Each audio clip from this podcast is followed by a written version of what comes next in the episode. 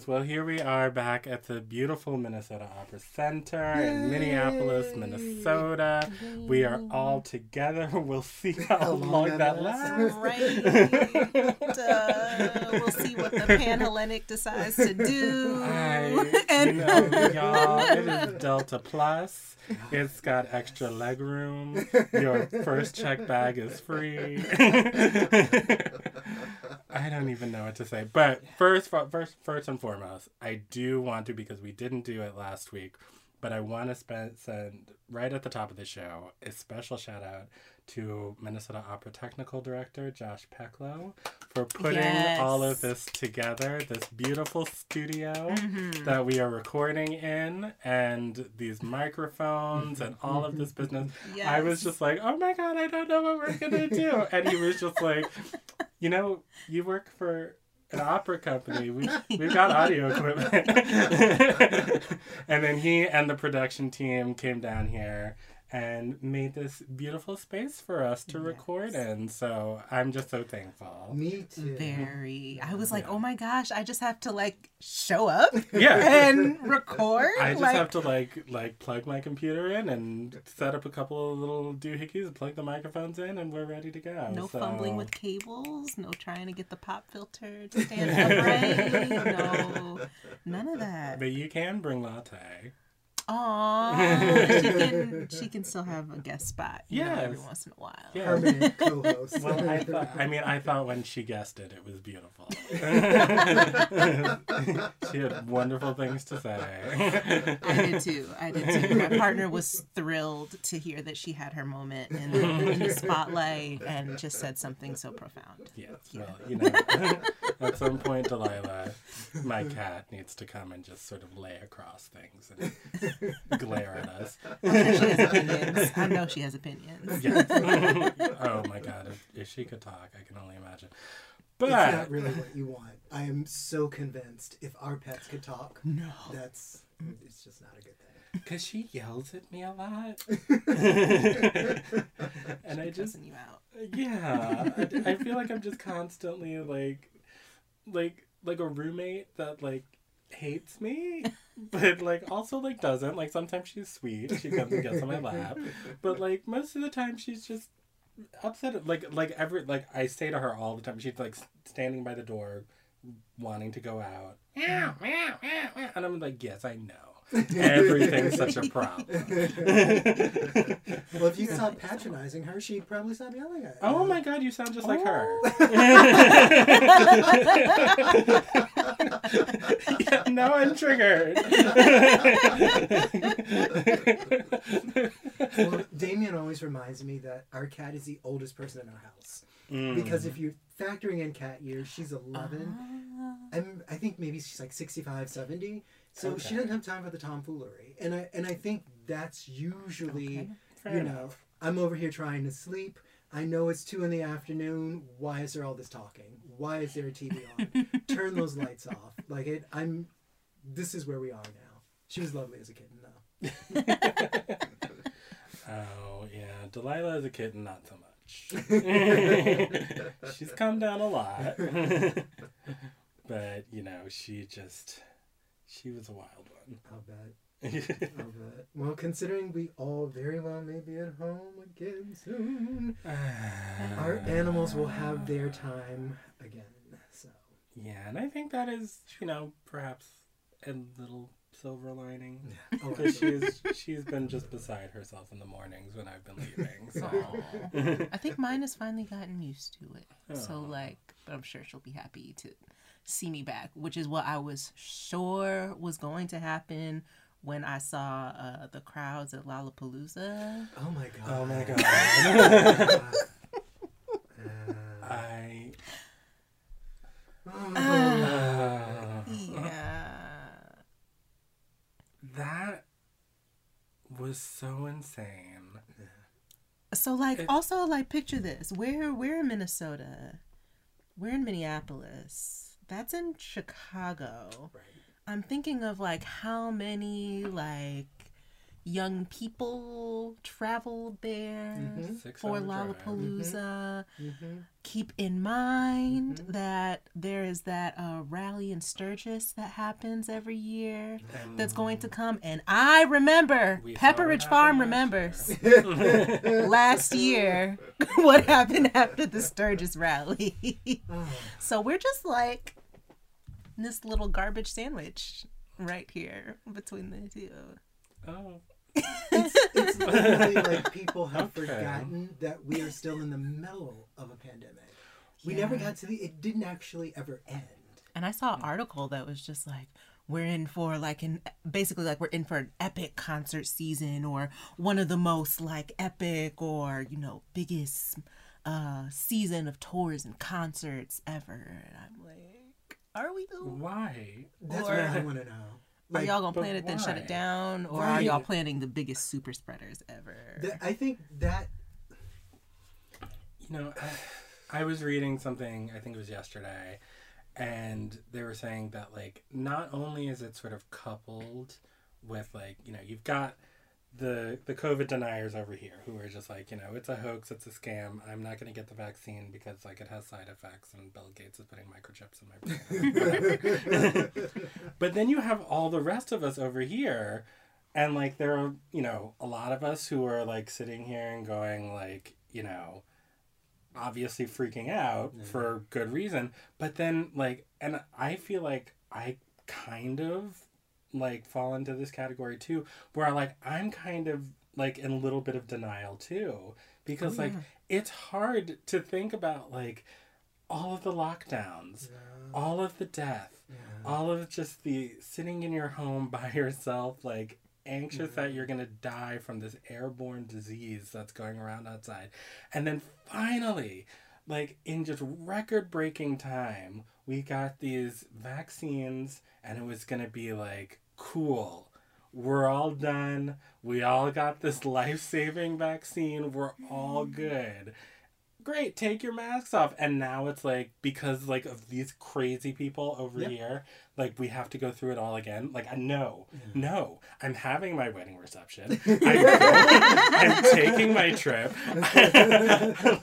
Like i can't i can no no no no no. And of course if like you know we have to go back into lockdown we'll we'll deal. But like it's just it's so upsetting. It's so upsetting.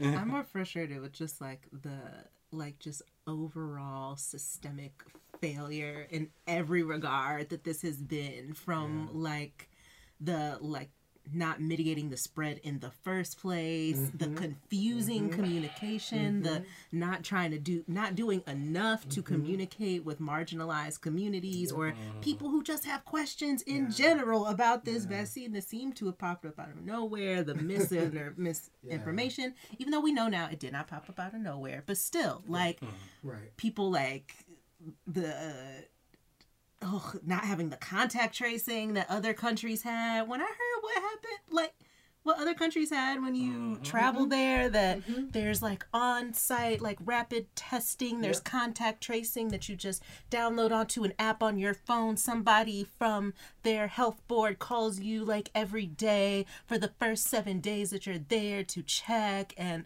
i was like we didn't do I, No. no, None no such thing. Yeah. No such Yeah. thing. And the idea that now we're going to take an opportunity to do what we should have done last time. It, here, here's my plan, and y'all can tell me if I'm if I'm completely barking up the wrong tree. I would love it if immediately after your reception, we could go into like a 16 week, everybody shut down, everything once and for all. And then all of a sudden we get to Halloween, and then maybe it's like Ma- maybe we dealt with it. Maybe right? we can trick or treat. Right. Maybe mm-hmm. we can see our families at Thanksgiving. I have not gone home for Christmas for two, Two years, years. now. And like, you know, maybe that's not a thing to a lot of people, but that is a thing for me. Yeah. And mm-hmm. and I I feel it. And it would be nice if the people who don't want to cooperate with getting a vaccine, okay, fine, I hear you, and I'm sure there are lots of reasons for not doing it. Why don't you not get a vaccine and then stay at home? And then you just keep staying there. And then let the rest of us get our herd immunity together. And then maybe we figure out what's happening on the other side of that. But I Mhm. think this kind of idea that you don't have to get a vaccine, you don't have to wear a mask, That's and you can thing. still be outside screaming and hollering at people at Walmart. That's what I don't understand. I don't either. I don't either. I have a friend who has elected not to get the vaccine for a range of reasons. And she's also elected along with that, I'm not leaving my house. And I feel like the two things go together in my head, right? And yeah. and I'm like, okay, I'm with you. Like I, I get you don't want to get it, but I also get you don't want to get the disease, so then you're gonna stay home. Mhm. I don't understand this idea that I'm I'm not getting it. I'm not doing anything preventative. And I'm and I want to fight against people who do. Like I I want my governor what state is it? It's got to be Florida or Texas, right? That's talking about like you can stop report people who you think are migrants from Latin America if you see them in a car and you think they have COVID. I actually read What? this. Texas was I- I- Governor Abbott. And Yeah. Texas, Wait, yeah. wait, what? Yeah. Right. If Because- you see someone who you think Mm-hmm. is If you see a a brown person, migrant, if you see a brown person in a car, Right. and you think they also think Mm-hmm. they have COVID, Because you can see this Just from, a from car. looking at them. Right. maybe they In their car. maybe they cleared their throat or they sneezed. so basically, if you see a brown person mm-hmm. cough in their car, you can mm-hmm. call. Mm-hmm. Right. Yeah. Because Mhm. this Okay. is That's allowed for the perfect Okay. storm of ignorance and more ignorance. Like it, this, this is just what we're doing in 2021, y'all.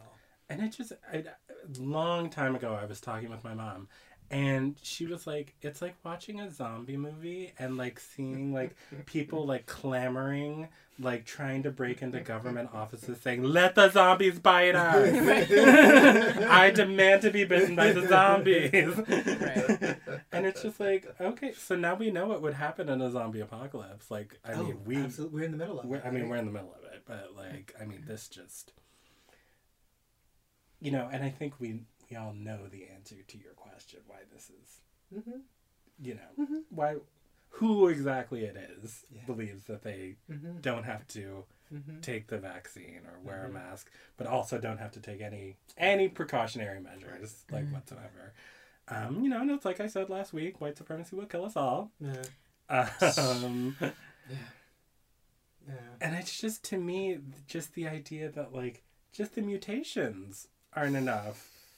Like we're we're watching it happen in real time. This virus is mutating. A whole Panhellenic Council of viruses are mm-hmm. marching through this country right now. I've pretty much mean, just accepted that like this is going to be a way of life for a minute. Yeah. Wearing masks in public, Yeah. uh, carrying. I, I mean, I carried hand sanitizer on me at all times in the first Right. place, but like for real now, like for real, for real, like not playing. Like every time you're in and out of a place, like the being careful about who you're gathering Mhm. around, like.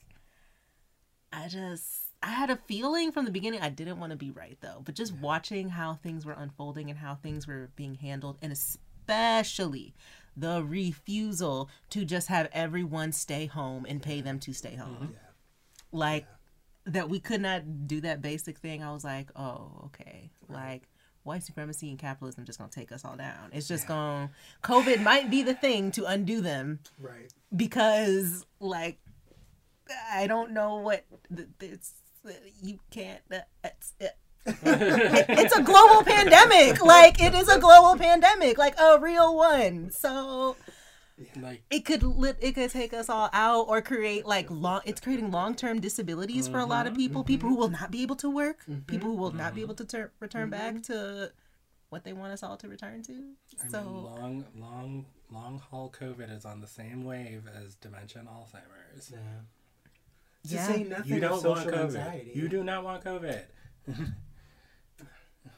like, I, I mean, so um, just so y'all out there in the world know, we are currently hiring for a couple of positions in our department. If if anybody's listening to this podcast, it's just like I want my piece of that.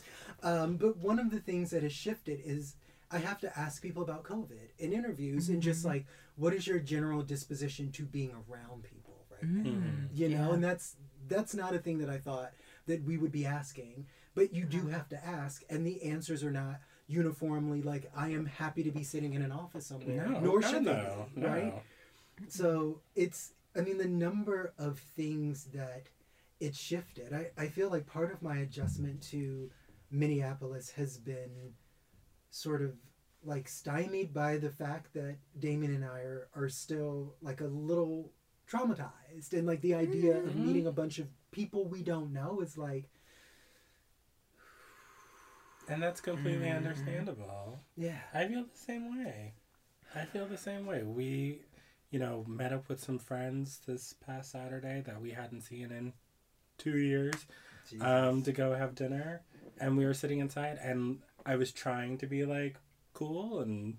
You know, we were six feet away from the other tables, and Mhm. but like the waitress like comes over and she's like, "Hey, what's up?" And I'm just like, Hi! What's up? I have the rigatoni. Please get out of my face and bring me the rigatoni. this isn't about you. I'm sure you're really nice and vaccinated. I had a moment in uh, going to get lunch yesterday. I was going to go to Sweet Green and get myself, you know, fifteen dollar salad or whatever. I love sweet I love it. I hate it, but I love it. Ugh. But I had it was like lunch rush kind of, and I just had a moment freaking out because I'm standing there in line and I'm like. I might be the only. There may be like one other person here wearing a mask. There's so many people in here for lunch, and I was just like, I don't want it anymore. like I don't. I walked out So the you door. didn't get the sweet green? No, I did Oh. not. I did not. I went Oh. to somewhere that had a lot less people, that had a closed kitchen situation in the back, and I sat and ate my lunch outside where there was only like two other people more than six feet away from me. So we're just living in a new world i, I started working with a, a trainer last week and I've been, Oh.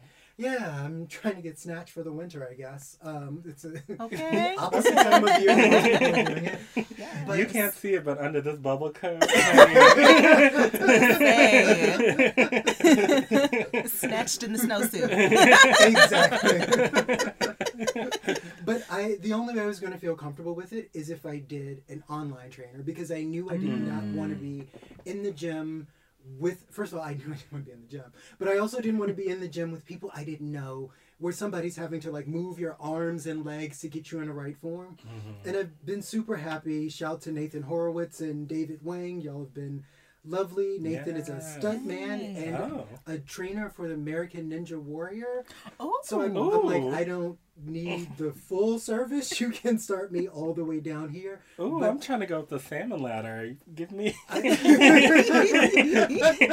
me that, that information. Right. I Rope do feel like I've been dropped out of a plane at 40,000 feet Oh my with no parachute. My 40 year old body is feeling every inch of it. But if it hadn't been for the pandemic, I think I would have just been like, you know, go to the gym and send me whoever works here kind of a thing. But I'm glad that I took the, chose the, the folks I did because they are actually really lovely about also working in re- the reality we live in Mhm. right now, right? There's no pretense that we're living in a different kind of a, a universe. And they were even like, are you in a place where you need like a home workout because you're not going to the gym? And I'm like, not this week. We'll check in next month because it may very Mhm. well be where we are. Mhm. But but yeah, that's it's everything, right?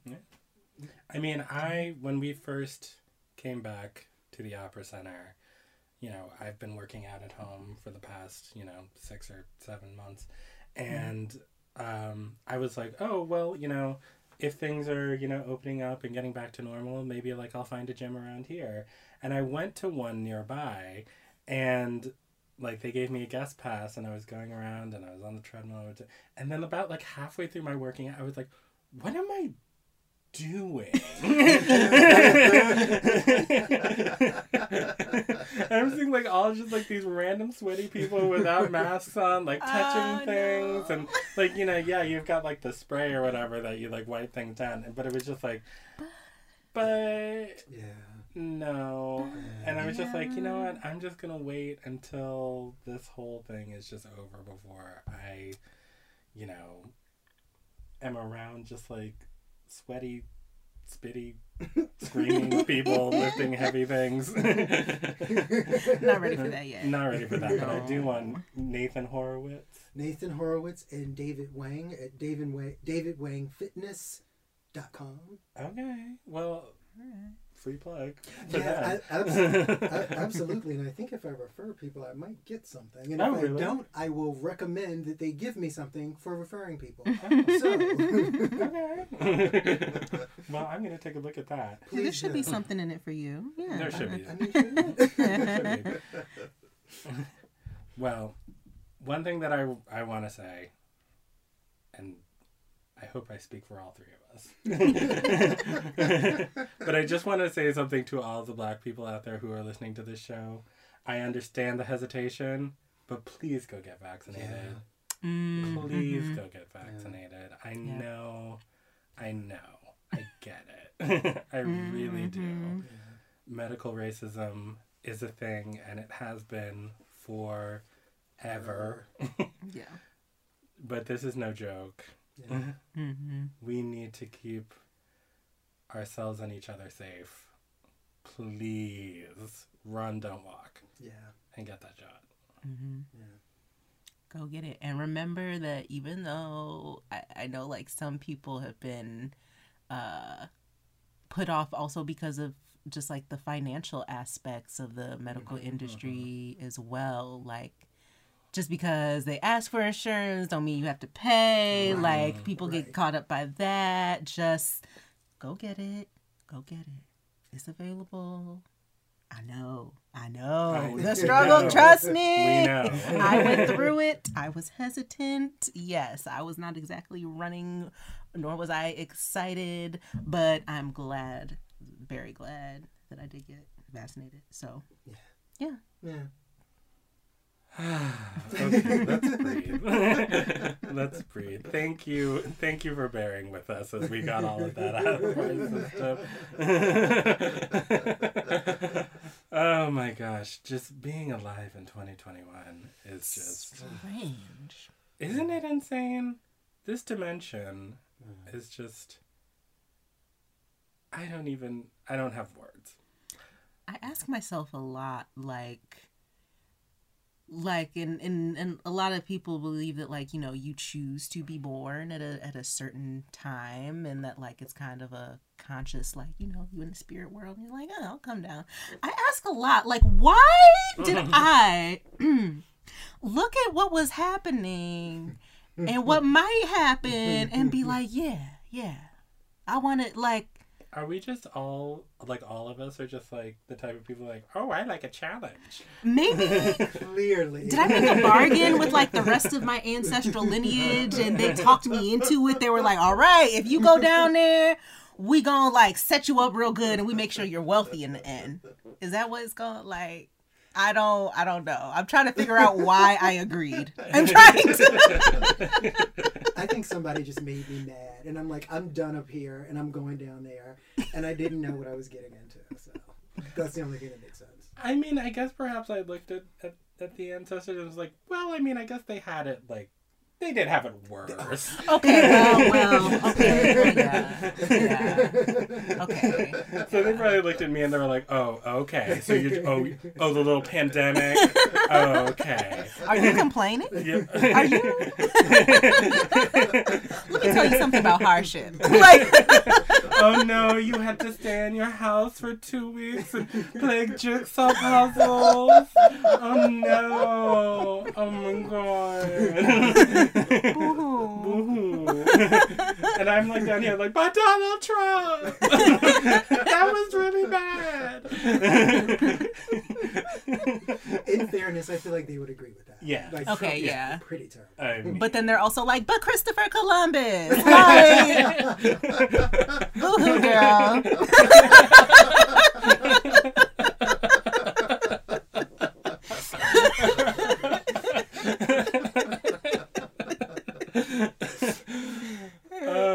Goodness gracious. So maybe we're the ones who are like, let's just take it easy. That doesn't feel right either. I'm gonna wait till y'all work this out, and I'm gonna go down in 1980. I'll just. right. If y'all get us through 1700 and 1800, I'll pick up around 1993. Sound cool? And I was.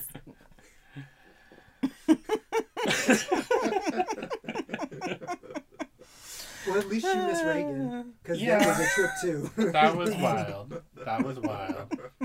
But you did get George W. Bush. Did I? Oh, you yeah. Sure did. Yeah. Mhm. Starting from when I was just a, just a young little tyke. Mhm. Mhm. Watching the news in third grade was. Whew, that was a trip. That was a trip. That was a trip. Yeah. That was a trip. Well, I'm living in New York. But we don't need to go into all that. but speaking of New York, there's joyous news. Oh yes. let's Yeah. let's talk about something happy. Yes, let's do it. Yes. Let's Please. do it. So we have amazing news. People of color doing big things in our industry once Woo. again. Um, and we just want to shout out Shanta Thake, Yay! who is the new chief Yay. artistic officer at Lincoln Center. And it's just an amazing, an amazing, beautiful thing, doing big things. Mhm. Uh, she was at the Public Theater, I believe, um, before that. Mhm. Um, Yep. And just out here, just doing it for the culture. And so I'm just It's so exciting. so excited. Such for a her. good move. Yeah. Oh, I'm sorry. She was at Joe's Pub, but that's part of Yeah, Public it's part of Theater. Part of Public, public. right, Yeah. yeah. Yeah. No, it's it's super exciting, and we have a close working relationship here in the impact department with someone who very soon will be on staff with Ms. Thake, and she has spoken of her in such glowing terms. So I'm super excited for Lincoln Center. I'm excited for the whole field in terms of what this means, and this has been like a a lovely span of a couple of weeks of good news about women of color assuming these roles at companies and you know i'd like to think it bodes well for the future you know our I mm-hmm. certainly hope so. i hope so too right I certainly hope so because I mean, in her new position, I mean, she's gonna have just so much access Yeah. to just Mhm. the vast resources and real estate of Lincoln Center, the concert halls and the opera stages and the Mhm. plaza and Mhm. the Yeah. recital rooms and the reflecting pool and just like this like the whole city is just kind Yeah. of like you know lincoln center's playground and you know i remember you know living in in new york and going down there and just the majesty of Oh, it you just you just step onto that campus and you're just like Ooh. holy schnickies Yeah. all right I have never I have never visited, but does it like inspire the same vibe as like a Kennedy Center, Oh, like yeah. in DC? Yeah, okay, absolutely. that's what I imagine. Oh, yeah. Right. Yeah. It's a it's a sort of architectural marvel, Mhm. and you know you also know like the kind and caliber of art that's happening there, Right. and it's exciting because there are a couple of at least two schools on campus, right? SAB and Juilliard, and you see the, the kids walking around, and you're like, Mhm. this is the Mhm. future of, of so many disciplines, and it's it's exciting when you're like sort of paralleling that with Lincoln Center's construction and all the co- people of color who are uprooted to put Lincoln Center there. Mm. And now you have this woman of color who is going to assume this role, and I feel like it's a it's an important phase in its development in terms of right siding some of that. So I'm I'm excited. I'm excited to go back and visit New York 20 years from now when there's no more COVID and seeing like the really incredible work that they will be doing. Mm-hmm. Absolutely. Yeah. And you know, Ms. Thake if if the fancy ever strikes you and you're free on a Wednesday afternoon, we'd love to to chat with you about all your awesome plans. Oh my goodness. Yes. I'm thirsty for those plans. I'm, I'm also I'm excited about this because I feel like I mean even though not visiting the Lincoln Center in person, like I've heard of it or know of it, and or like everyone who has not been there in person knows because of like you said the caliber of art that like we see coming out of there and all of that, and like I think about what it means when like large institutions like that have um someone at the helm who understands like the tone they set for the culture Yeah. or the you know the tone they set in terms of like this is what is legitimate or this is what's valid or Mm-hmm. not like i think about the kennedy center and how they have like a whole is it like hip hop laureate or something like that Oh, but there's a whole like you know there's a few positions that are focused on like hip hop specifically Mm-hmm. and that culture and what programming happens at the Kennedy Center related to hip hop. And I mean, I don't know if the two are tied, but I do see like a mm-hmm. period of a lot more people mm-hmm. giving mm-hmm. hip hop like the serious scholarship that it deserves, like on a bigger platform, not just people like within academia. Uh, having trouble getting their work supported, I'm sure. like, but like actual like like evolution of hip hop series that's on Netflix that is Yeah. so good. So, like, yeah, that matters. So I'm excited to see to see what she does. Yeah, because I mean, to be in that job, you just sort of have to be a master Yeah. of just so many different disciplines. Mm-hmm. But I just see this as an opportunity to bring even more disciplines Yeah. into that space, and that's mm-hmm. just so exciting. Just like you're saying, mm-hmm. Paige. Um, it's just, it's just, I can't wait to see what they're gonna do because, you know, I, I've never actually like, you know, been to Juilliard or anything like that. You know, the mm-hmm. perhaps was a dream of mine. Once upon a time, I think the closest I got was the Tower Records that used to be on 66 and Broadway. but it's still, it just, it, it, it, you know, in your your imagination, it holds that, you know, that, mm-hmm. you know, incredible, mythic Yeah. sort of quality, you know, like you know Julia Stiles and Save the Last Dance. Julia just occupies that in the Met and Yeah. SAB and all of these institutions, and so to have just a little bit more flavor, Yeah. perhaps. Just a little mm-hmm. seasoning, a little mm-hmm. sazon. Up in there, it's just like it's just amazing. So congratulations, Shanta Thake. We're rooting for you. And yes, come on the podcast if you feel like it. Yeah. Anytime. Anytime. We have literally an open Welcome chair. well, I don't know if you guys heard, but apparently classical music is under racial attack. Oh, is Oh it? dear. I know. Mm-hmm. And it's all George Floyd's fault. oh dear. oh god. we'll be right back with this week's read.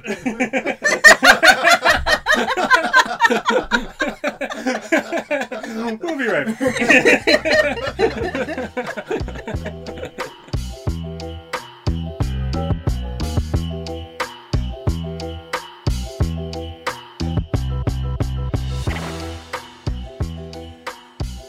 And we are back. Hooray. We back. We back. How was your break? It's lovely. Oh, good. oh my gosh, you guys. Did you know classical music is under assault?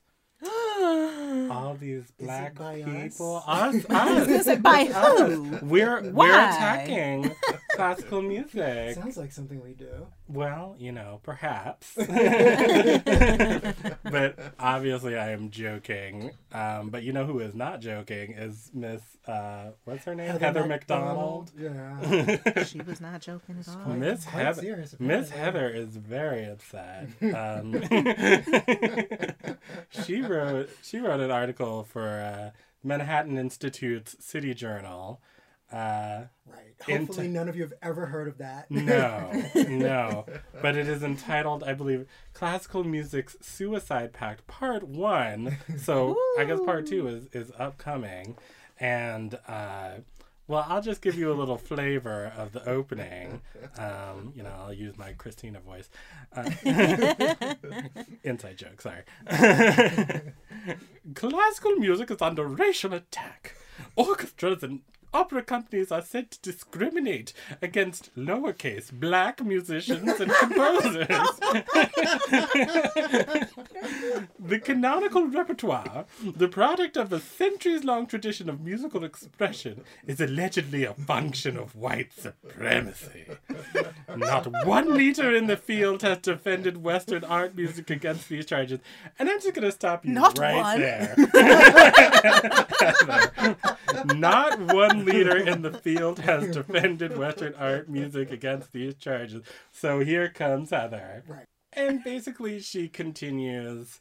Long story short, please, I've given this this article probably much more than it is due.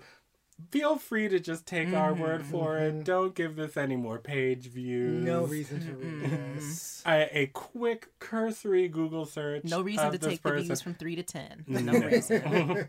I I had never heard of this person. I know you had, Lee. Oh yeah. Um, but oh, just a cursory Google search, just you know, she was on Tucker Carlson last night. She In a friendly interview. yes, Oh wait, for real? yes, Oh. yes, um, or maybe it was two days ago, but it was very recent. Um, you know, she has written screeds for the same publication about homelessness, uh, uh, um, you know, police uh, brutality, That was the one police violence. Yeah. um, just all sorts of things where um, black people are at fault and will be forever and ever and ever. And so apparently that extends to classical music and to, um, you know, EDI efforts um, here and throughout the country. Um, attempts to diversify Mhm. staff and, and audiences And and repertoire. repertoire, artists who are on on our stages and behind our stages, and the designers. Apparently, all that is ruining things. Not trying to hear. there is no racism. White supremacy is in scare quotes throughout. yeah. Uh, you know, uh, this idea that you know classical music institutions, opera institutions are perpetuating systems of inequity and are pressing people of color uh, is well, just her just wrong. yeah. it's just I, everything was fine after the Mm-hmm. 60s. Um, you got your little Civil Rights Act. You got your little Voting Rights Act. Why are you? why are you? why are you upset? At the same time, there is no racism, and and we should all just sort of shut up and just sort of uncritically listen to you know our Mozart and our Beethoven and just Right. enjoy it. Um, but at the same time, also all of the scary black people have their foot feet on the neck of these institutions and all of this power thanks to the murder of George Floyd and we are using it to destroy the canon.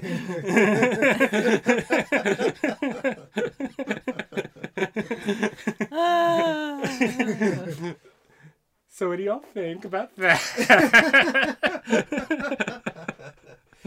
You know, it is reading this was one of the times I was so happy to have gone to Columbia, Mm, where the point of that exercise was learning backwards and forwards the entire Western canon mhm. art, music, and literature, because it puts me in a situation where somebody else cannot tell me what I know. Mhm. And reading this incredibly sophistic article that was based on mountains of illogic and false information and completely unreasonable assumptions, I was able to go from start to finish and see that she had no point. Like none. No. No Like evidence. none. Nothing. It's amazing.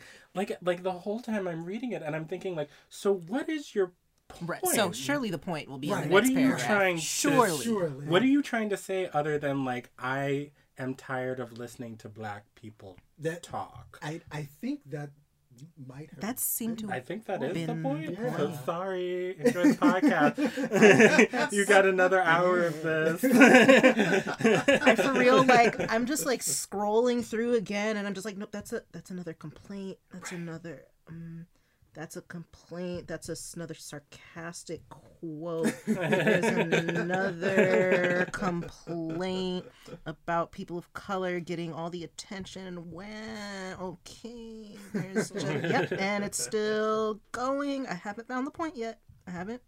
Nope nope nope nope nope nope. Just more complaint complaint. Yeah, nope, that's not the point either.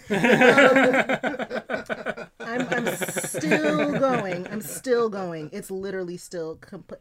This might be the point at the very end of several paragraphs, several minutes of my life. yeah, that I will not get back. No. It, it's a it's quite a lengthy, you know, eight ten thousand word. I mean, and there's Essay. part there's a part two coming Coming. up. That is part one. right. Mhm. And if we This is keep it up, we part might be in part two. So It would be my honor.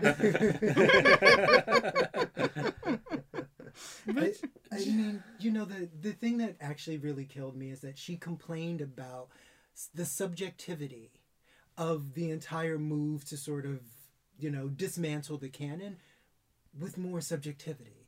Like that was the thing that was so strange to me because I'm like, so your readership is is also just disgruntled because they don't need you to make a point either. Like you just get to say, I do not like the fact that anybody anywhere may choose to sort of put on exactly the same sort of pe- pedestal Esperanza Spalding and Mozart and Beethoven. You just don't like that. Mm-hmm. And Right. that's what a large part of this is about. It feels like this discomfort with losing a foothold that nobody has a right to, right? We're all mm-hmm. Americans in this room. Our music, our artistic expression, and these institutions that carry the names of places like Minnesota Opera are here to represent all of us, right? So we mm-hmm. can have a reasonable expectation that people with my background or who with your background or your background or any of our backgrounds should be equally represented at an organization like this, right? That's what she's against. I, mm-hmm. I couldn't get anything else. I really thought she was going to like get into music theory or something at some point where there might even be like the kernel of logic, even if it was something I disagreed with, right? Right. She didn't even have that. No. You know, it was just the point of y'all want to be here too, and you're vocal about the instances in which you were mistreated. And you have no right to be here. You have no right to be vocal. You have no right to feel that you deserve some kind of representation because that makes me uncomfortable. And she also doesn't even identify herself as a musician, a music lover, No. a composer, none of those things. She is she is a person who is just unhappy with the idea that America has to live up to its own values. And that gets under my skin. Like it re- my black skin. It really Under- gets right under, under there. because I pay the same taxes that everybody else does, and I have just as right, the just as much right to be here, just as much right to express my opinion, and just as much right to expect to see my life represented in the art that these grand institutions are holding up. And when they don't do it, I have just as much right to complain about it. Like I, I am very confused about anybody else thinking something different. And if you do think that, I encourage you to read anything. Just read a book and be disabused of that. It, it's very upsetting. Yeah, I was especially. I don't. I don't. I don't know if I want to to to scream or laugh or fight when I read the the paragraph about um oh, there's no more, you know, music programs in schools have declined and um saying that and which is yes true. And Absolutely. schools are extremely underfunded in all mm-hmm. aspects and mm-hmm. especially the arts. Arts is one of the first things mm-hmm. to go. And then in the same paragraph wanted to be like black parents aren't putting their kids in music programs as much as other races are. But you just said that there's no music programs in the school. What mm-hmm. music program is there for them to put their kids in, lady? Exactly. Where where is it? Where is it? The one that doesn't cost also like thousands of dollars. Also, if you would look at the, you know, um socio political context of, you know, these school closings or underfunding of the mm-hmm. arts and just where it's happening to what racial demographics you mm-hmm. would like it's everything in here is so half baked like i can't even Absolutely. A- absolutely. But it doesn't even matter apparently if you are able to put your black child and also this is just about black people. yeah, yeah. like I, like I she noticed she gives a couple of sops to the Asian community, Mhm. but like this is about like black people complaining Right. about stuff.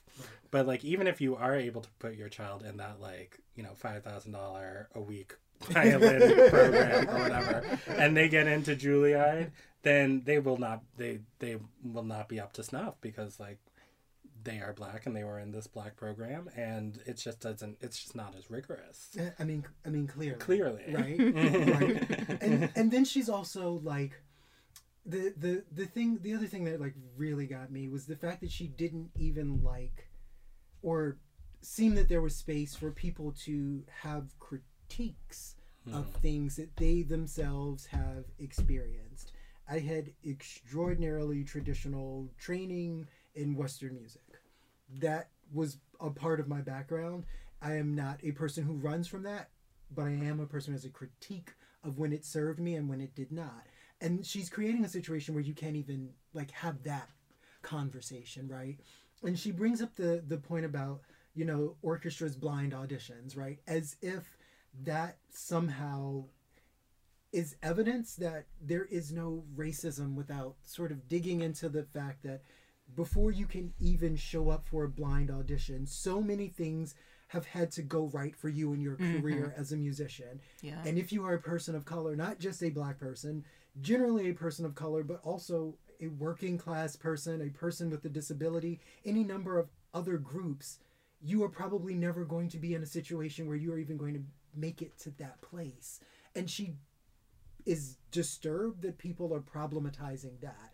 And what she tries to do is equate merit with the the sort of coincidental ways that people land there. Mm-hmm. and that is mm-hmm. also mm-hmm. very Oh, bothersome. oh, do you mean the sentence? But colorblindness is now regarded as discriminatory since it favors merit over race. that is exactly the point.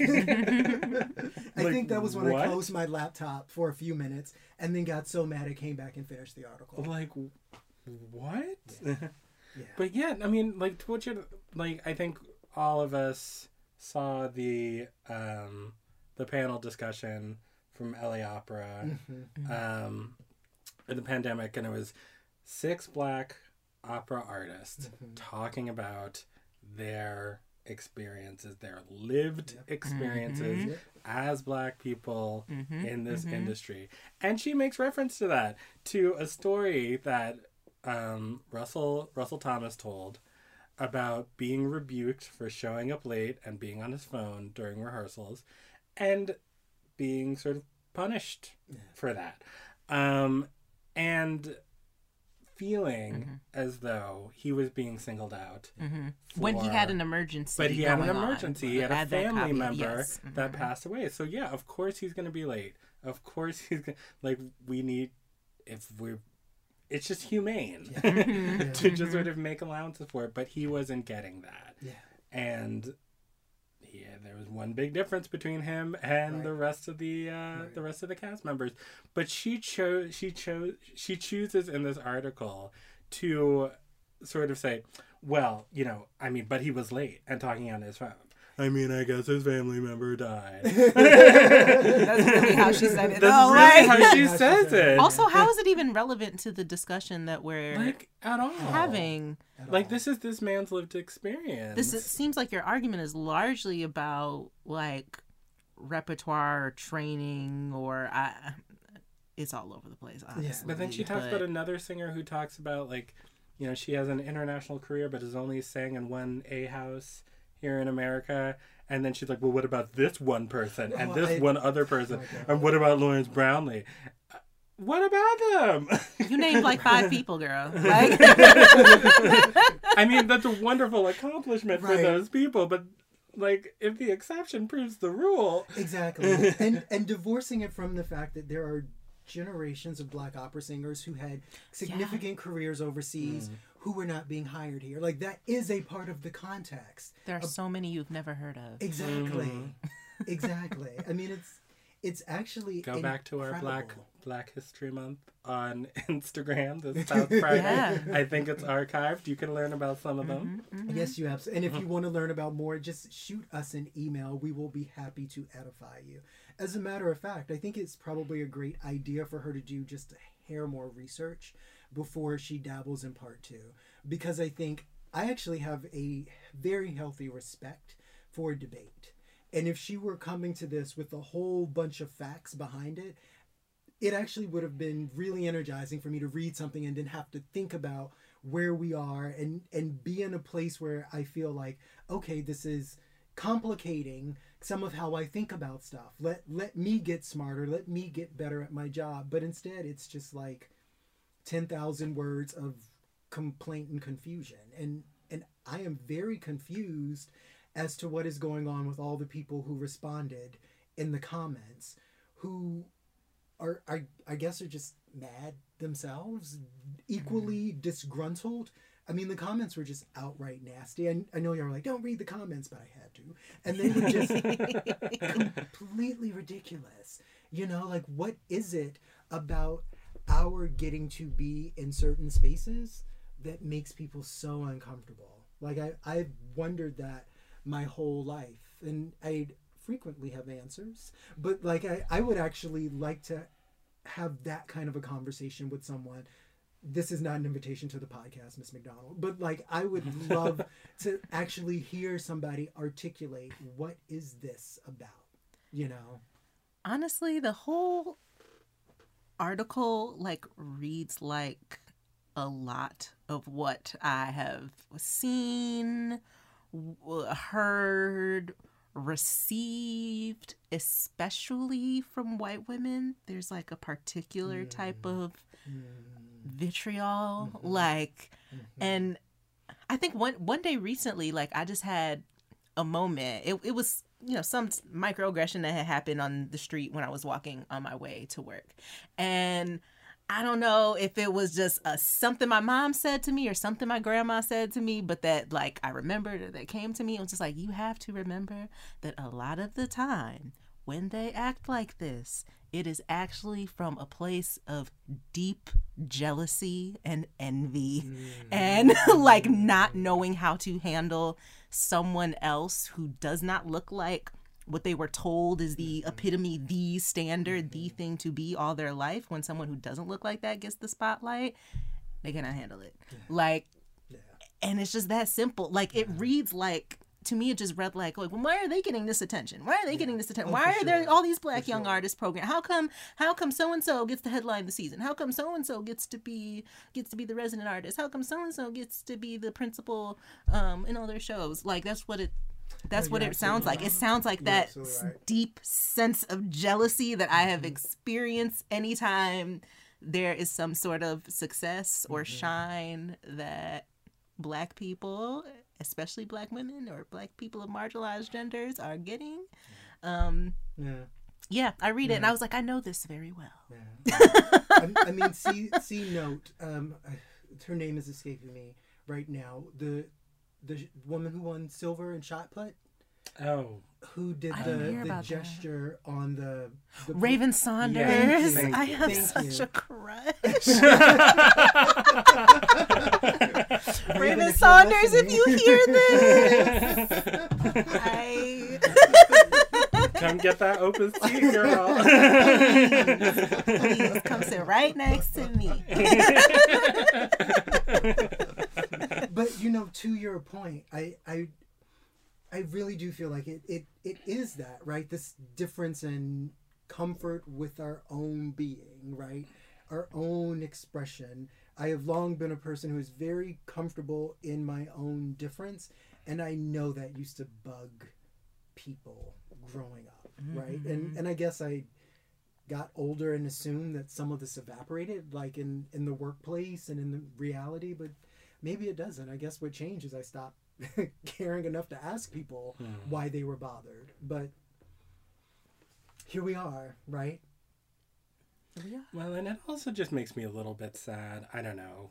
Maybe I should be this empathetic, but it, like what you just said, Paige, reminds me of like that James Baldwin quote. That's like you know they hold on to so much hate because if they were to let it go, then they'd actually have to deal with the pain. Yeah.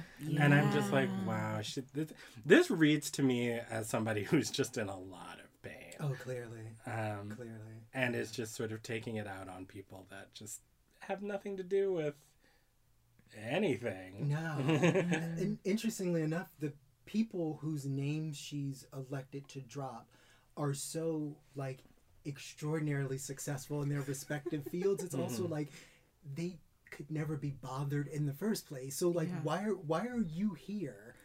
I, I'm A lot of people And that the- one would say are people that most folks would say are indisputably talented. Oh absolutely. And deserve to be where absolutely. And all of the people that she cites that, you know, supposedly are on her side are somebody who didn't want to be named, an unnamed source. right Like, right. that was also very interesting okay, so was that Heather Backdonald? Me- Mether, Mether Hack Donald? was that who agreed with you?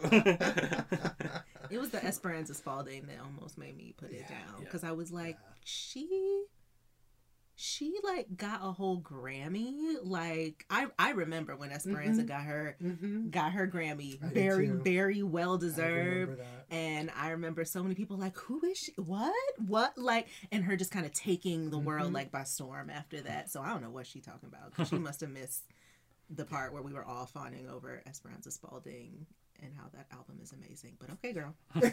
well, y'all, I have an, I have an idea.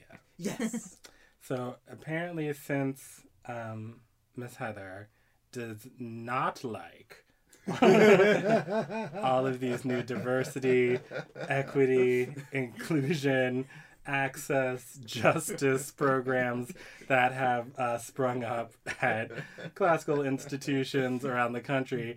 And I am the director of equity, diversity, and inclusion here at Minnesota Opera. And all of us are in the impact department, you know, working on some of these these very what we consider to be here at Minnesota Opera incredibly important Mhm. uh, issues uh, facing our industry and our community and our world.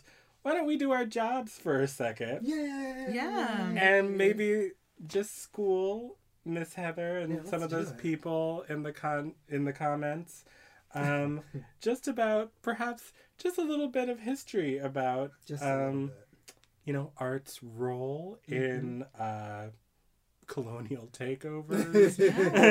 Yeah. Perhaps a little bit about the anti-colonial orchestra movement.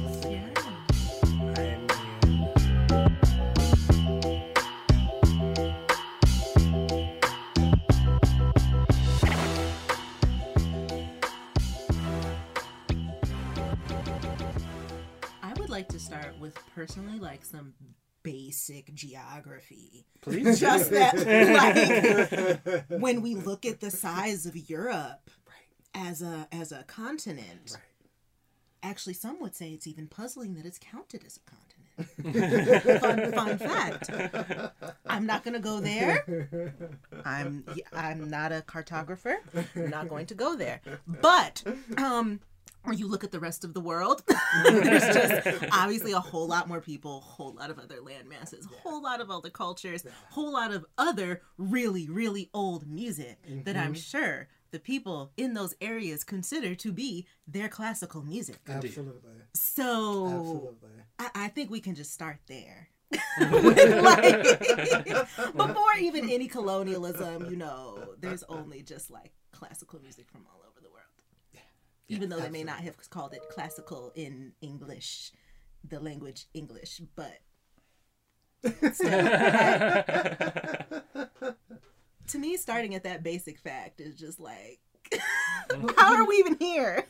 well, I mean that I feel like that's the fact that everybody's always struggling with, right? Like nobody actually wants to sit with this isn't any kind of objective expression of what is good, what came first, what is mm-hmm. important.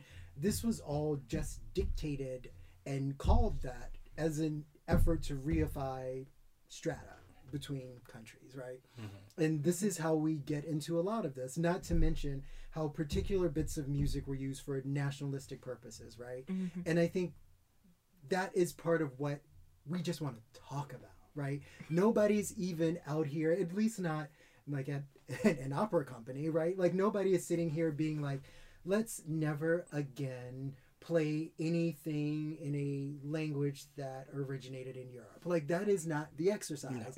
A lot of what we're doing is just wanting to have conversations that unpack the histories and then either going to make an effort to remedy some of that or make more space, right? Mm-hmm. And I think the idea that we're not supposed to even be doing that to me is very similar to how a lot of this music was used in the first place, right? Used to silence people, used to make people feel small, used to make people feel like their their cultures have no contribution to the world's culture. That's what's really burning me up about this. Sorry, I'm I'm still in my feelings. I'm trying quickly to get out of them and back into the podcast. But I, I, I feel like it's it's exercises like this that make our jobs so much more complicated. Mm-hmm. Yeah. Because how do you then turn around and say to especially young people of color, young queer people, this is a place for all of us. You know, we all can be a part of this. When you have other people writing stuff like this and positioning themselves in places of authority as if they know more than others, right?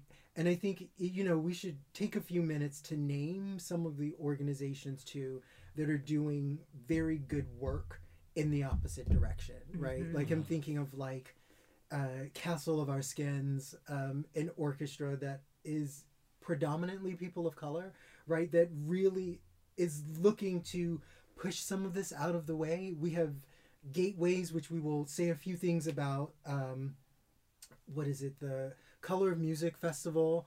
Um, and Dream Unfinished, an orchestra that I am very excited to continue to be working with, that are actually very much in favor of shifting these conversations and are working actively to do that. and right? Sphinx, Sphinx Virtuosi. and, and Sphinx, absolutely. I think Sphinx has done like a, a yeoman's task of really pushing the conversation forward and putting a lot of people into the pipeline, both as players and administrators who are going to be empowered to do very different kinds of things with organizations in the future. Lots of uh, future Shanta Thakes, right? And and I think that like that is the kind of work that I am very invested in. And I also want to put out there really quickly, especially for the Heather Mac Donalds of the world, that all of Minnesota Opera's education offerings are free. Specifically because yeah, boom, because we do want everybody to have access to quality musical education.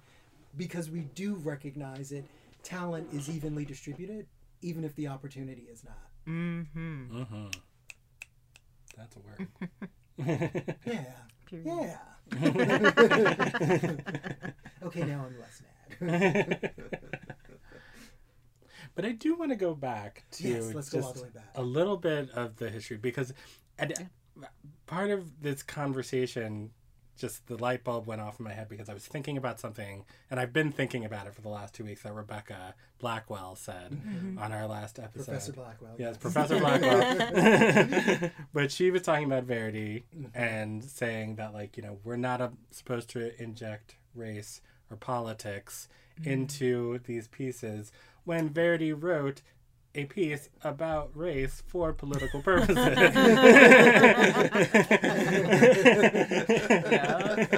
And so Lee, you mentioned, you know, earlier about, you know, these pieces being used for mm-hmm. nationalistic purposes mm-hmm. and, you know, to keep people Right. excluded Right. and to make them feel small, to put down these sort of mm-hmm. rebellions. Um, and so I was just wondering, like, you know, if you could give the audience just a little bit more about that, because I bet a lot of people don't realize that. Right. So, um, various composers who had sort of state level jobs, right, took it upon themselves to create pieces that were meant to invite people into the culture, right? So, if you're thinking about some of these particular moments with like Italy and Germany in particular, when they were codifying what the nation was, who was included as part of it, and what their national culture would be and what it would not be, right? Specifically, who was on the outside. Certain pieces were written specifically to sort of um, delineate who was German, what was Italian, right? Hmm. And what was not. And then subsequently, these pieces were used by the state to reinforce these ideas over and over again. I think we are very familiar with these conversations with Wagner, but this is not the only instance of it, right? Mm-hmm. And I think there are lots of works that we consider canonical that were either written specifically for these purposes or were immediately used in these ways that were fundamentally about excluding groups of people. They weren't always just people of color, right? Like Yeah. in plenty of these instances, they were other groups of people in Europe, Jews, Roma, like various kinds of folks who were meant to be put outside of a culture and using music, using visual art, certainly using literature to reaffirm a lot of these things as a fundamental part of understanding what the music is, what its function is, why it sounds and looks the way that it does, right? Mm-hmm. And then I think mm-hmm. if you're sort of extending that to where we have used the term classical, as you were pointing out, Paige, which is a word that just has a basic meaning, and then there's the way that it's been applied, right? Mm-hmm. And specifically excluding people from the Americas, excluding people from Africa, excluding people from Asia, excluding indigenous folks from Australia. Like that's also a part of the story. And we shouldn't be running from it. We need to sit and face it, right? We have to have these conversations. We have to talk about what this means and if in some instances that means that we are taking a step back from pieces for a period of time because we are now uncomfortable with what they represent that's a part of a cultural conversation that we should be having. You know, we do not live in a monolithic society. Absolutely. Does it hold up? no, I, th- I think that's the question. Like, and we and for whatever reason, it's like we go back to like movies from the '90s, and we're like, does this hold up? Does Titanic hold up, or like whatever? why why wouldn't we do that for you know Wagner or Mozart or Yeah. like any like why are these the pieces that are in these like you know behind museum cases that we're not allowed to touch? Mm-hmm. Well, you know, part of what that is, too, I think, is these histories also really sort of contour who thinks they get to have a place in the conversation, mm-hmm. right? And I feel like the reason that more people of color aren't going through colleges and majoring in musicology or art history is because you you see what's in museums, you see what orchestras are playing, you see what opera companies are programming, and then it feels like there actually no one's interested in there being a conversation that I am a part of, right? Mm-hmm. And then you take the additional piece where it feels like those sort of overtures are only made to the rest of us in like February, September, October, and Yeah. May, then it really you really are left with a, a thing that's like a cycle that's perpetuating itself, right? We mm-hmm. are perpetually being kept on the outside, so more of us are not interested in getting to the inside, and then therefore our work is not being programmed. Instead, it's being ghettoized, right? Like if we're showing up in places, it's not at these grand institutions; it's at places that have like very specific names, like museums of this people's art, or you know, calling something contemporary art because it's Mhm. by a black or brown person. Period. And, World and music.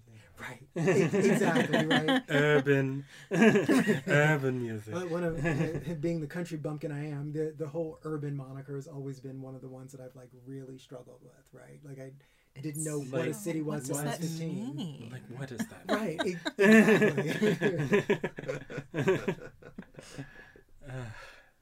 I so I will mention that part of you know this discussion is inspired by an article that we looked at a while ago um, entitled anti-colonial orchestras a cultural response to classical music imperialism um I don't want to butcher the person's name who wrote it, but it is on a blog called May My. It's spelled M A M A E M A I. But we'll also put a We'll- link in we- the We description will put a link. we will put a link. Um, don't, don't even worry about But this person like brilliantly summed up some uh I mean some of the points that we're that we're talking about right now about the, you know, the idea of just like strictly European classical orchestra kind kind of being dead that there's been actually um you know widening our perspective of what is classical music but they're also making the point of you know specifically anti-colonial uh, orchestras that have arisen that are um, truly that are kind of in response to colonization but also kind of not mm-hmm. because they're using musical forms local and they say like local classical music in here which i love mm-hmm. using those forms and kind of creating their own I, I guess it's it wouldn't even be creating it's you know revitalizing mm-hmm. nurturing cultivating like a system of classical music that is specific to where they're from. They talk about um, africa and the uh, pan-african orchestra in this article but there's some other examples as well so I, I one point that's in here that I want to bring up that I love because I think it also came up in our conversation with Dr. Okoye is not having this like colonial response to um yeah trying to solve the problem but then having like a reactionary colonial Exactly. response so there's kind of there's a good critique of our of you know diversity equity and inclusion work or rather saying that it's not going uh, far enough, especially since it's presenting, it's often presenting solutions that are from the mind or imagination of the person who is who has been in power and is you know trying to maintain a certain certain power or um, maybe has no knowledge of Right. the a whole different perspective of what music is according to whatever indigenous peoples they're they're encountering and I, I forgot where I was recently, but we talked. I was in a conversation. We were talking about um, even just the very word art um, or the concept of art not necessarily being a thing to a lot of indigenous peoples because it's just part of culture. Mm. Like it's not even this thing. It's not this thing that's separate from our lives. It's part of how we live our lives. it has I like like. I love that. right right like art is not just it's not a thing we make it's what we do it's how we live it's all of that so Yeah, and it's like this quote um, that that he has um, Franki Raden of the um, Indonesian National Orchestra saying that music has ceased to be a communication tool, cultural interaction, and spiritual endeavor. Yeah. Yeah. And that's really, and I know that when I was a kid and I was making music in my room, or like when I was in college and I was like, you know, depressed and playing my guitar, or I was like, you know, jumping around on stage with my band, like faking a seizure, I was, I was using music as a communication tool. Absolutely. I was trying to interact with my culture, with my loved ones, with my contemporaries. And it was a spiritual endeavor. When I was just like in my room alone, I was trying to contact, I used to always call it the universal heartbeat. Aw. like I'm trying to con- I'm trying to connect with that universal heartbeat, and I just feel like that's just like not a thing anymore. Mm. um, you Yeah. know, but Or I feel like that's what people like. What was her name? Heather Mac Donald. See, I, my mind is purposely trying to not give it too much energy. Yes. But I mean, that's part of like what those arguments don't even address. It's just like, mm-hmm. oh, the repertoire, oh, the representation. It's just like we're talking about a whole like cultural hegemony. We're talking about like people like I, I don't even know how to describe like how deep it is. Like when i when i think about it like art is very much our our culture. I was talking to um again rebecca yesterday having another brilliant conversation.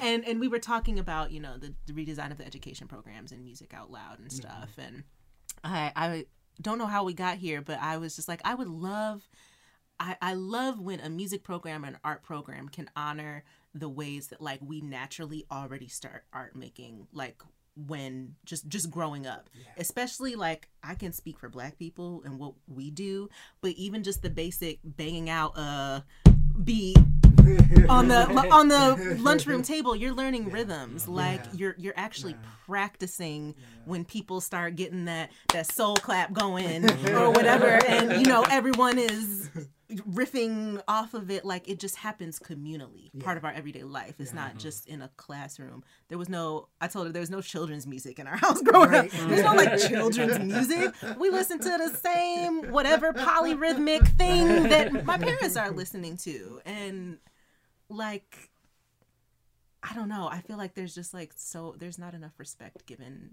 given to that, and people look at people of color and be like, "Oh, but you're not going into musical training, or you're not pushing your kids into musical training. You're not you're not exposing them to classical music." And it's like, um, maybe I'm not, but Lil Man can rap a 16 bar verse Exactly. on beat with flow, and you can't do that. So go back to studying your rhythms and your sight reading. And Yeah, I mean, I, I think the disconnect is that, you know, people like Miss Heather are sort of looking at music, looking at art as something that you do, something that mm-hmm. you possess, mm-hmm. something that gives you status. Mm-hmm. Whereas we're talking about, no, music is just who we are. Right. mm-hmm. Right.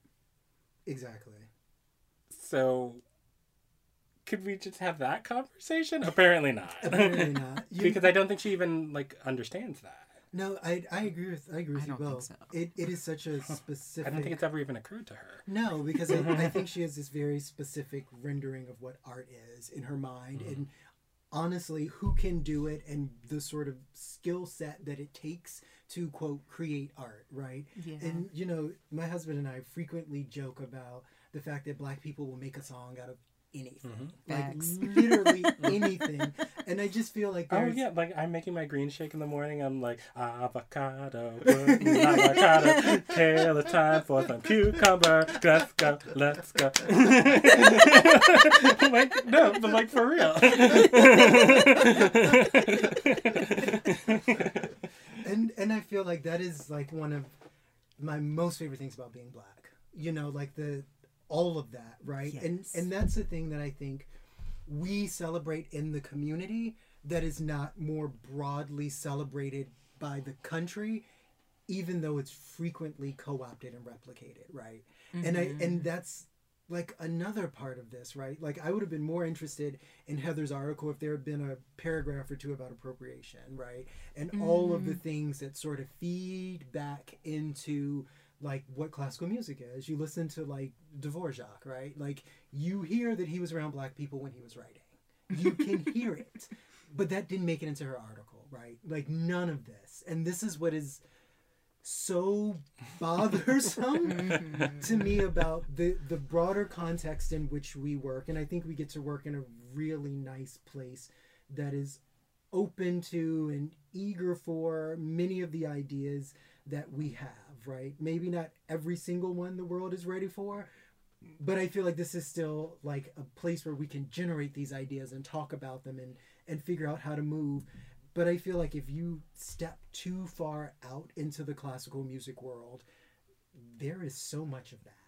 You know, mm-hmm. th- this blog blog article she wrote, and I'm not even going to name another one or two that I do read on occasion because I, I feel like I want to know what the, the people on the outside are saying.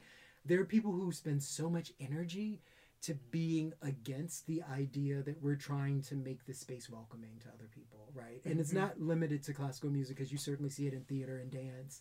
And if I read mm-hmm. those blogs, probably film and video games, I, I absolutely love comic books. Have thousands of them in my house. I think 20,000 is the actual number that we have. It sounds like an obsession, but it's Goodness, a you- collection. You Um, need to have a conversation with my sister because I think she has at least as many. Well, then I do need to have a conversation with your sister. but that's another area, right, where comic books have been sort Oh, of yeah. completely owned by like you know cisgender heterosexual white men forever. Mm-hmm. And they pretend like none of the rest of us read them despite the fact that all these movies are making a billion dollars. So clearly other people are interested. And that's another space right where they're just fighting against the idea. You know 10 12 years ago miles morales the you know afro-latino spider-man who came out the kinds of things i was reading on the internet about a fictional 13 year old character. And you know it and it's like wow what is wrong with you people like you? like what is right who hurt you Or I remember when when the Hunger Games movie came out and Amandla Stenberg was cast oh as Rue. i remember that and everyone lost their minds until somebody that. pointed out she's black in the book. there was nothing confusing she- about she it. I read re- the book. I understand and soft. They- picture they- this little girl. they they wrote this is a black little girl who is in the Hunger Games, and everybody just I guess glossed over the word black and lost their minds. well not the first time Mm.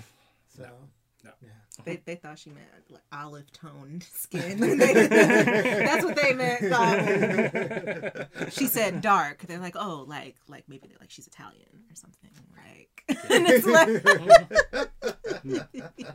That is not the case. no, no, no, no. Well, speaking though of groups that are pushing back against yeah let's do it all of this nonsense, all of those trolls and anti colonial orchestras. Very excited. We just wanted to shout out really quick uh, the Gateways Music Festival Orchestra because in April 2022, they are going to be the first all black ensemble to play at Carnegie Hall. Yes, but also Which is- like the first Which Okay. I mean, that's great. I mean, yes, but y- yes, but but yes, yes. yes, yes. Y'all need to pull a Beyonce at Coachella though. I mean, I'm sure you already will in terms of the excellence, but I mean her little, you know, her little shade. So we will make sure that we uh, post a link in the show notes. yes If you are going to be in New York, I believe it's April 22nd. Or I don't know the exact date. we'll post the date too We'll post the date. I know it's April 2022. Um, I was going to say April 22nd, 2022, but I was like, I don't know which 22 is the right 22. but it is April 2022. I know that for sure. Um, so go out there and get tickets, donate, check them Absolutely. out. And we'll put a little uh, a link to some of their music yeah as well. So I love gateways. If I were in New York, well, if I were in New York, I wouldn't be leaving my apartment because of COVID. but I would be going to see this because Mhm. I absolutely love them. So I'm super excited. Yeah, I'm hoping we're still doing the live streaming of things by the time this comes around. 'cause- Yeah, I hope that. I mean, I hope we're doing the live streaming, but that we can also leave our house. That too. That too. Um, I'm just being realistic be about nice. whether or not I'm traveling to New York. Yeah. So Yes. yeah. I hope you have your live performance with the packed house. And that there's live streaming for people like me. well, this was a wonderful discussion. Wasn't it? yeah. Yes, I'm really glad we got to do that, and we got to have our own. Uh, do I get to be Kid Fury? It is such a, I think I was you're kid say- I think you're kid Thank you for joining us for this episode of The Read.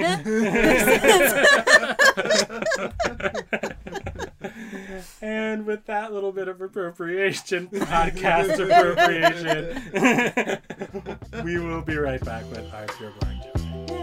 Yay!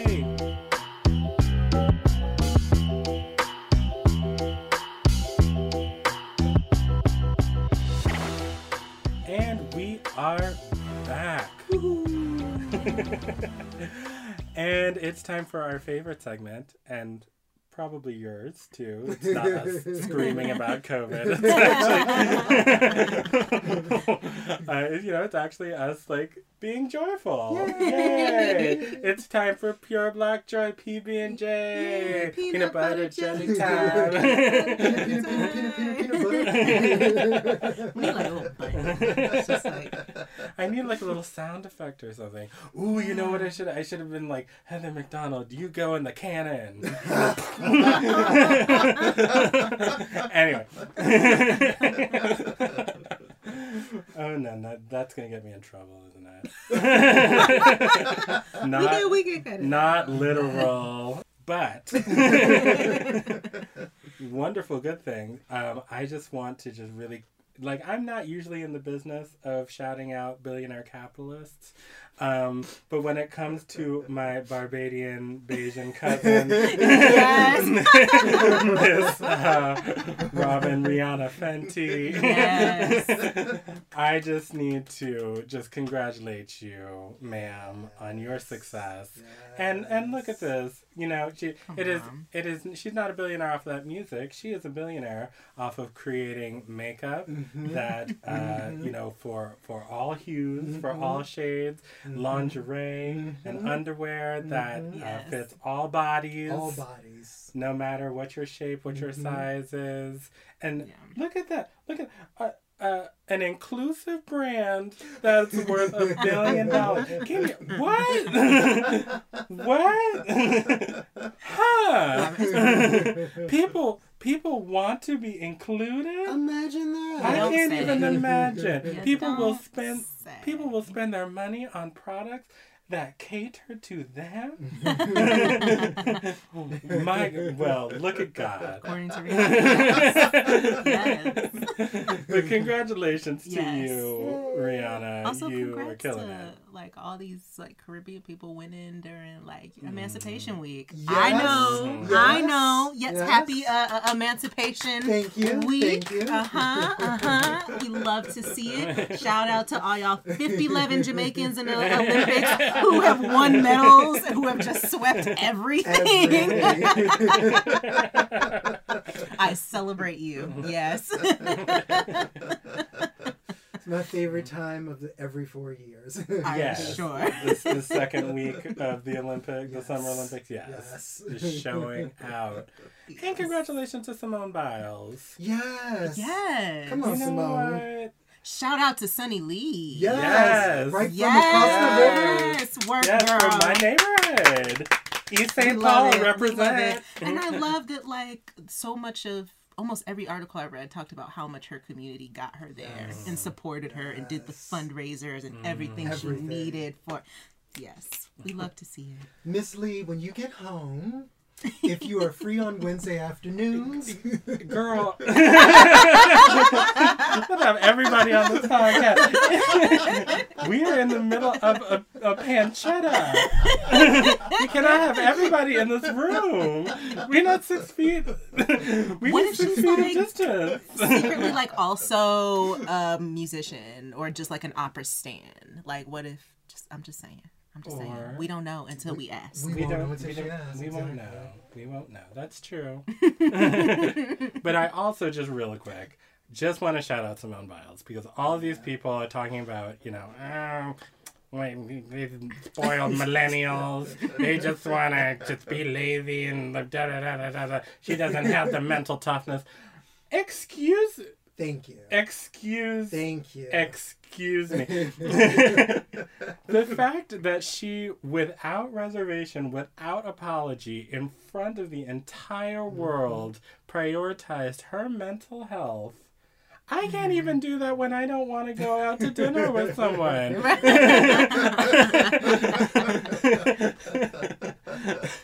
so I just feel like that was just so amazing. And then for her to, you know, to overcome, get that bronze medal. You go, girl. Mm-hmm. We love you, Simone. Mm-hmm. Yes, and like I- I feel like is her mental health yes, but also like bodily health, and mm-hmm. people people don't talk about that in terms of the Olympics because their idea is just like well they just go go go and they push their body to the limit, right? That's what you're supposed to do, right? Like you're supposed to just perform and push no matter what, and. She was just like, well, oh, okay, well, no, because actually, I would like to be here and continue to have full use of this fantastic athletic body that I ha- was gifted with. Like, so if you want to see me continue to do that, like, yeah, Yeah. then I I have to take. I am taking this break. I just am. Period. I'm like, yes. And maybe this is inconvenient see it. for you, but I won the world championships with a broken toe. she's still the greatest of all time. I Absolutely. have six Olympic medals. I am a outspoken sexual assault survivor, mm-hmm. and y'all want me to Yup. out here and literally do flips for the organization that did not protect me. and literally almost break my neck. Like there have been gymnasts who tried to go through the same thing that she she calls it the, the twisties mm-hmm. apparently when mm-hmm. like your mind and your your body are not are not in sync. Like I read some things about what happened to gymnasts who tried to just like Push through all of push through. It don't it, It- it. Uh, absolutely not not. Yeah. it's not good. yeah, That's not no. Like and that's why Simone Biles is like such a great role model. yeah. You know what I Mm-hmm. mean? Like I I just absolutely adore her and I still love you, Gabby Douglas. Like I mean like Love I too, girl. I mean I feel like I also just have to shout her out because I'm a huge Gabby Douglas fan. Like I really love seeing these young women out here like doing this kind of beautiful work and being role models because I think when I think about Simone and Sunisa Lee and the generation of, of kids who are going to grow up seeing them on their box of Wheaties mm. and knowing what's possible makes me super happy. It really, really mm-hmm. does. And speaking of the next generation, we were on vacation when this happened, so we didn't get a chance to talk about it. But can we mm-hmm. please talk about Zaila Avant-garde? Yes! National Oh my Spelling gosh! Who's just also casually a basketball prodigy. the Like- Guinness, Guinness Book of World Records. Like, excuse me, and the coolest name The ever. best surname of anybody I've ever met in my life. like, is her, What? is her first name pronounced Zayla or Zayla? I don't know. I might have butchered that. Either way, I- it sounds real cool. Yeah, it Yes. really uh, does. Zayla or Zayla. If I did not say that either correctly, way. I apologize, and I probably should have researched that before I said anything. I'll just call it Miss I mean, Avant-Garde. I may have also unnecessarily corrected you. I've just heard people. I've heard people say it both ways, but either way, your parents did that when they, They sure decided- did. They sure did. They sure did. so shout out to her. She's Yes. amazing. Amazing, and I'm sure it will do incredible things and has automatic entry into whatever school institution she ever wants to enter. So Ever. you go, girl. Ever. Can't wait to see all what you these, do. all these little black children out here. I can spell words. What you want me to spell? yes. well, this has been a joy. Yes, it is. I do hope we get to do it again. Oh my god, I have to laugh so I don't start crying. um, but thank you all for joining us. And uh, as usual, please leave a review on Apple Podcasts. That would really help us out. Um, five stars, Please. please. Please. And pause. and of course, you know, share it with your friends, and you know, we're just gonna keep having Being fun black. and being black and talking mess. so yeah, We'll do back. all the things, And we'll be back in two weeks Two for Yeah. another fun show. Raven Saunders, call me. bye bye bye. All right, see you soon. Bye. Bye. Bye.